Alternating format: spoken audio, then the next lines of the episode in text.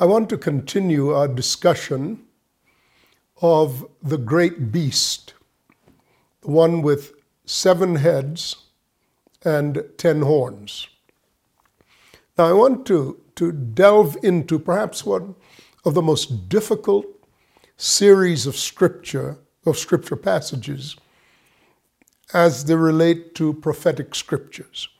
And so, what I want to do is here at the beginning of this section, which we, we have already started, but I'm backtracking um, in order to lay up very precisely foundations for the understanding of what is otherwise opaque uh, scripture, opaque prophetic scripture, that lends itself to much in the way of speculation. But the scriptures do say that in the time of the end, uh, there will arise men of understanding.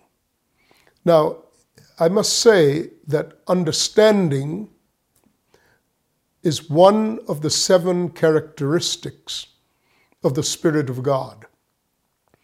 He has the spirit of lordship, the spirit of uh, wisdom, knowledge, understanding, counsel, power, and the fear of the Lord, the seven spirits of God. And so there will be an outpouring of the Holy Spirit in the last days to specifically bring understanding. So it, it is not that men are smart or can figure things out. Unless the Lord reveals what He has written, we can't know what it means. And there's a time of revelation consistent with when these things must come forth. Even Daniel sought revelation in chapter 12 as to when the things he himself wrote about would come to pass. But he was told to go his way, he'll sleep in the dust of the earth. These things did not concern him, but he will awake in the last day. Such things were told to him, however, as um, it will be the things he had written about from chapter 7 onward uh, and specifically in chapter 12, he was told these things would occur when the power of the holy people has been finally broken. Then these things will occur. Um, the holy people at times referred to the nation of Israel. However, in the references to Daniel, in Daniel and the sequence in which these things were meant to occur, uh, when you also consider uh, passages like the 10th chapter of the book of Ezekiel, you will see that it was always meant for the glory of God to depart from the temple, and by that, natural Israel, and to move and rest upon that which is characterized as the four living creatures or the corporate man, which is inclusive, inclusive of such Jews as accept Christ. Now, I know it's very popular, and certain evangelical leaders have made a point of suggesting that Israel has a place with God that does not include Christ that God made a special covenant with Israel uh, that through Abraham that does not include uh, coming to God through Jesus Christ. Now, that to me is the spirit of Antichrist. That is so false, so wrong, and it doesn't help the Jews. It doesn't help the Jews because there is no other way to God. From the beginning, it was always understood there could be no other way to God except through the person of the Lord Jesus Christ. And that's because what God established when He created the heavens and the earth was the platform on which He would demonstrate His love to us as Father and a relationship that would be afforded us as sons. Behold, what manner of love the Father has bestowed on us that we might be called sons of God. There is no provision in, for the Jews as the descendants of Abraham to be anything other than the sons of Abraham. But the, the, the, promise was in two parts. I will make of you a great nation, which would be part number one, which would be natural Israel. And part number two is, and in thy seed. And Galatians makes a point, Galatians 3 makes a point of distinguishing between seed and seeds. Seeds would reference the nation of Israel. Seed is an exclusive reference to Christ. He comes through the lineage of Abraham, but he's the seed of God. That which is born of flesh is flesh, that which is born of spirit is spirit. It is in this capacity, the Son of God, that he would be the Mashiach, the Messiah, the one with the anointing to reconcile men to God. So, no, I don't care how popular these preachers are, I don't care whether they're on television, I don't care how famous their books are, they are wrong. There is no other way to God because it's not about going to heaven for crying out loud.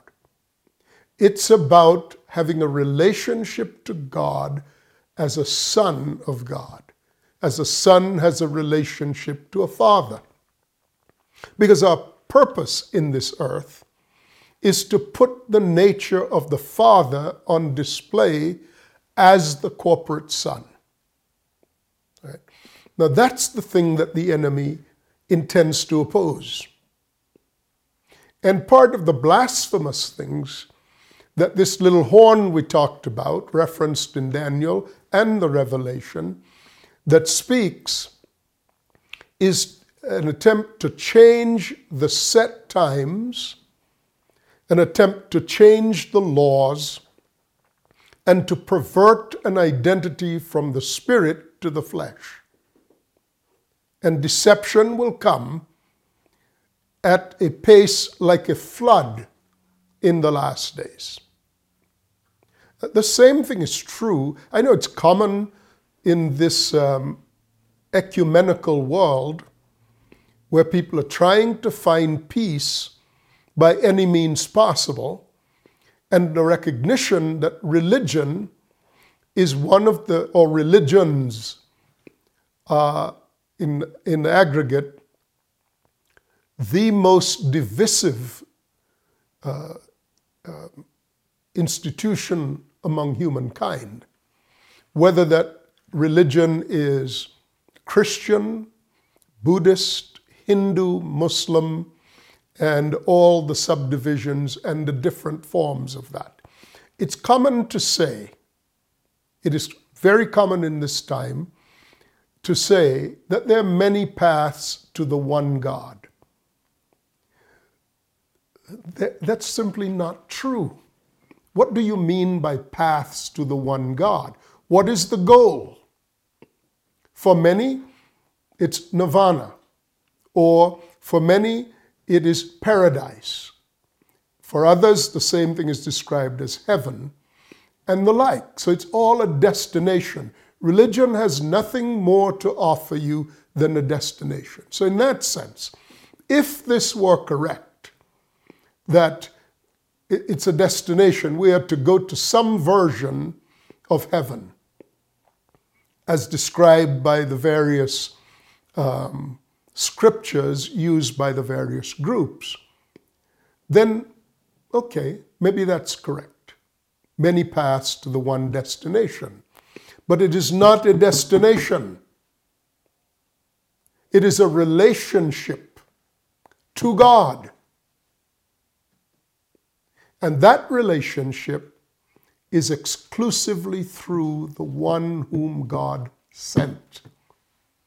He sent him because apart from him, there was no basis for a relationship to God. And that relationship, properly described, is that of a father who is God and a son who is Christ, not so much Jesus. Jesus is the form, the human form, in which the Christ, the spirit being, appeared. And he's called the Christ, he's called the Mashiach, the anointed one, because of what his anointing was about. It was an anointing to reconcile men to God through himself. For God was in Christ reconciling the world to himself. Now, the enemy intends to thwart that and to wage war against the corporate man, which we've described variously as the man above the water. Uh, he's been described further as the four living creatures, and so on the bride of Christ, the body of Christ, sons of God, the house of God, and so on. So it is not obscure as to who the saints are. Israel in the ancient world was a prophetic type and shadow of this. But the original intent was that in the seed of God, the seed, the Lord Jesus Christ, reconciliation to God as Father would occur. Now, the purpose of any son and the purpose of this son, the Son of God, is to be the exact representation of the invisible Father. Such a son is the man in the image and likeness of God. This is what the original conflict between God and Satan was all about. A creature, an angel, deciding that he should have been the heir. This is the prize of all creation. The heirs of God and joint heirs with Christ. And that joint heirship is not just with Christ, it is in Christ. Hence, the last of John's teachings, or the last of the record of John, uh, in the Gospel of John, the 17th chapter, in which he says, he records the prayer of Jesus, in which Jesus says, Father, let them, all those whom you have given me, and not only those, but those who believe in, my, in me through the words of the one that I'm sending. Right? And in John 20, he would send in the way he was sent, John 20, 21, all those whom you have given to me, concerning them, he said, let them be one in the manner in which you and I are one. You are in me, I am in you. And we've unpacked that uh, many times in previous messages. Um, you're in me, I am in you. Let them be one in us, that the world might believe that you sent me. So it's not a mystery that there had to be the corporate man. And such a corporate man was viewed from heaven and from earth in prophetic scriptures in the first chapter of Ezekiel and again in the 10th chapter of Ezekiel as this creature, the four living creatures, with the face of an ox, uh, with four faces, one of the faces being that of an ox. That face is called the karub, which is the Hebrew word for ox, which is the, translated to the word cherub. Karub, cherub.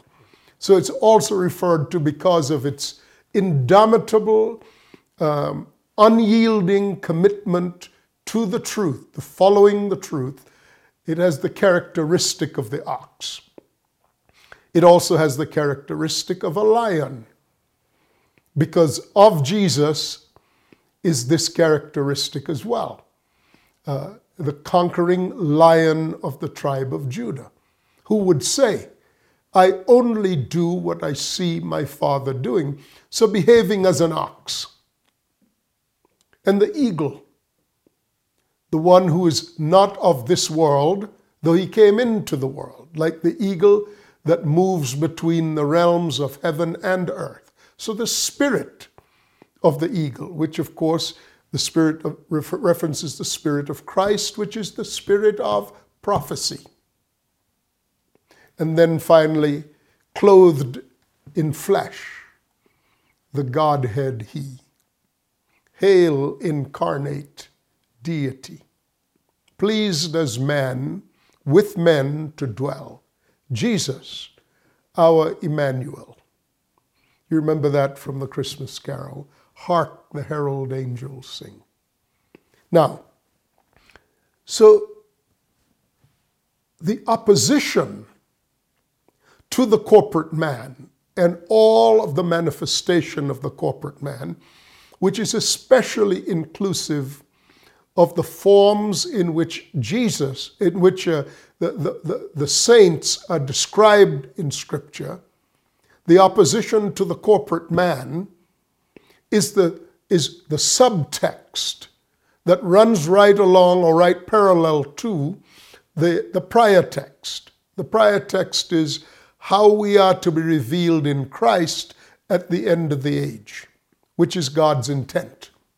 A man in the image and likeness of God. But the subtext is the opposition to that. And it enters since the Garden of Eden. And in its behavior, then, we continue to observe its growing insistence in overthrowing that which God has established, to, to refute the claim of the demonic that they belong rightfully as the heirs of God. So this, these two themes, sons of God being demonstrated as the image and likeness of the Father, um, and the, the whole the, the, pri- the, the, the, the above ground, the clear and obvious text is that, and how it is destined to reach maturity, and its maturity is defined by, quote, the fullness of the stature that belongs to Christ. Ephesians, the, fifth, uh, the, the fourth chapter, at the end of the fourth chapter, or close to the end of the fourth chapter. But also, is the text. The serpent opposing the Son from the garden. Now, the serpent is variously described as, quote, that old serpent, the devil, or Satan. Another word for that's also used to describe uh, Satan is the ruler of the darkness of this world. And the word ruler is the word, and also the God of this world, the world that opposes, or the manner in which this opposition to God is formulated and advanced throughout Scripture. Now, every, and, and that word is cosmokrator, K O S M O K R A T O R. every time the son appeared in the earth, every time the son appeared, the devil will appear to destroy the son. Every time. When Adam first appeared, the devil appeared in the garden to destroy the son. When a type of Christ appeared, the deliverer of people out of Egypt, Egypt being a type and shadow of economic entrapment and slavery, every time the son appeared. When, when Moses appeared, the devil also appeared to try to destroy him. In the form, of course, of the ruler then. A type then of the Cosmocrator, the God of this world, is uh, uh, Pharaoh in Egypt. When Israel is taken, and Israel is the type and shadow of this reality, when Israel is taken into Babylonian captivity, Daniel is preeminent as one who maintains the word of the Lord amongst the people in Babylon and puts on display the courage of the son in the face of the opposition. And Nebuchadnezzar is a form of the cosmocrator who throws him into the lion's den. These are not the exclusive references, they're some of the types and shadows. And when the son actually appeared on the earth, approximately the, the year BC 3 or AD 1, depending on your point of view of history. When he came of age and was presented at the age of 30, the devil appeared in the temptation in the wilderness. And in everything he does, command these stones be made, to, made into bread, or uh, bow down and worship me, and I'll give you the kingdoms of the world, or cast yourself down, because it is written, He will give His angels charge over. In all the temptations, the theme is the same to destroy the Son. Now, the enemy has crafted a way of doing that. Uh, but let me tell you before we get to that, let's look at Revelation chapter 12, verse 1 and following. And this is the final appearing to destroy the corporate son. It says, Now a great sign appeared in heaven a woman clothed with the sun, with the moon under her feet, and on her head a crown of 12 stars. The number 12, of course, is the number of government. Stars indicate authority or positions of greatness. So the woman here is typically the church. she appeared in heaven. Now, might I point out that the reference to the, the stars of the heavens, going back since the time of Genesis, where the, where the stars were put in the heavens to signify events to occur on the earth. So when Jesus was born, came into the world, the Bible speaks of wise men following his star. We have seen his star in the east and have come to worship him. They weren't coming just to see a king being born, they brought the exalted gifts that one would give to a king. But they said, We have we've seen his star in the east, we have come to worship him. So they knew he was the living God. When the star known as the Desire of the Ages appeared in the constellation Virgo, wise men understood that in the earth, out of a virgin, a son was to be born. So, in this regard, we have a replay of that classic reference in Scripture to signs in the heavens above. All right? I, I don't want to unpack this right now, but I just wanted to give you a hint at it. The woman being with child and was crying out in labor pains, in labor and in pain to give birth. That's the classic reference from Jesus himself concerning the end of the age, like a woman in labor. It says, and then a great another sign appeared in heaven. Behold, a great fiery red dragon having seven heads and ten horns, and seven crowns on his heads. Now, again, the point being that the enemy has pursued the corporate man throughout history. So when we go back to where we were in, uh, in Daniel, Daniel 7,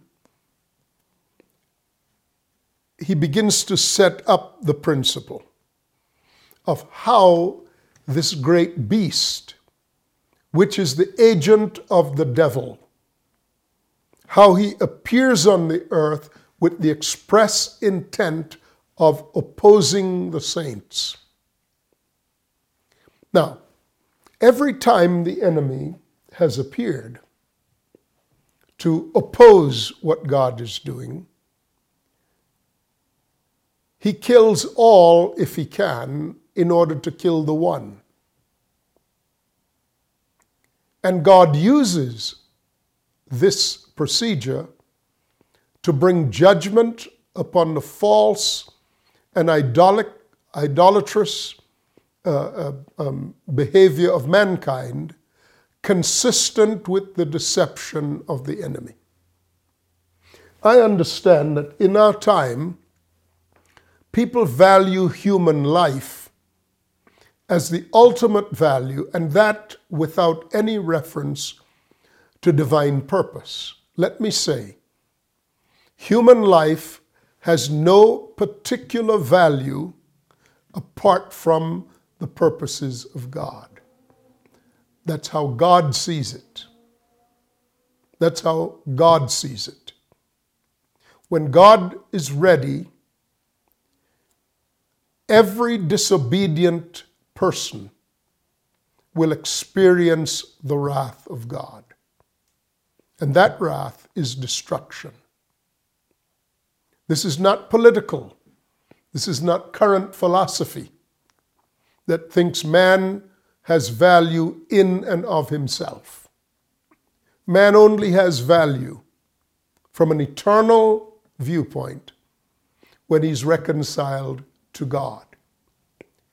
Now, we will look at how the enemy intends to entrap man, and I, can, I will continue to preach or to, to bring forth uh, the scriptures on this subject as we continue. I'm Sam Soleyn, and we'll talk some more about these matters.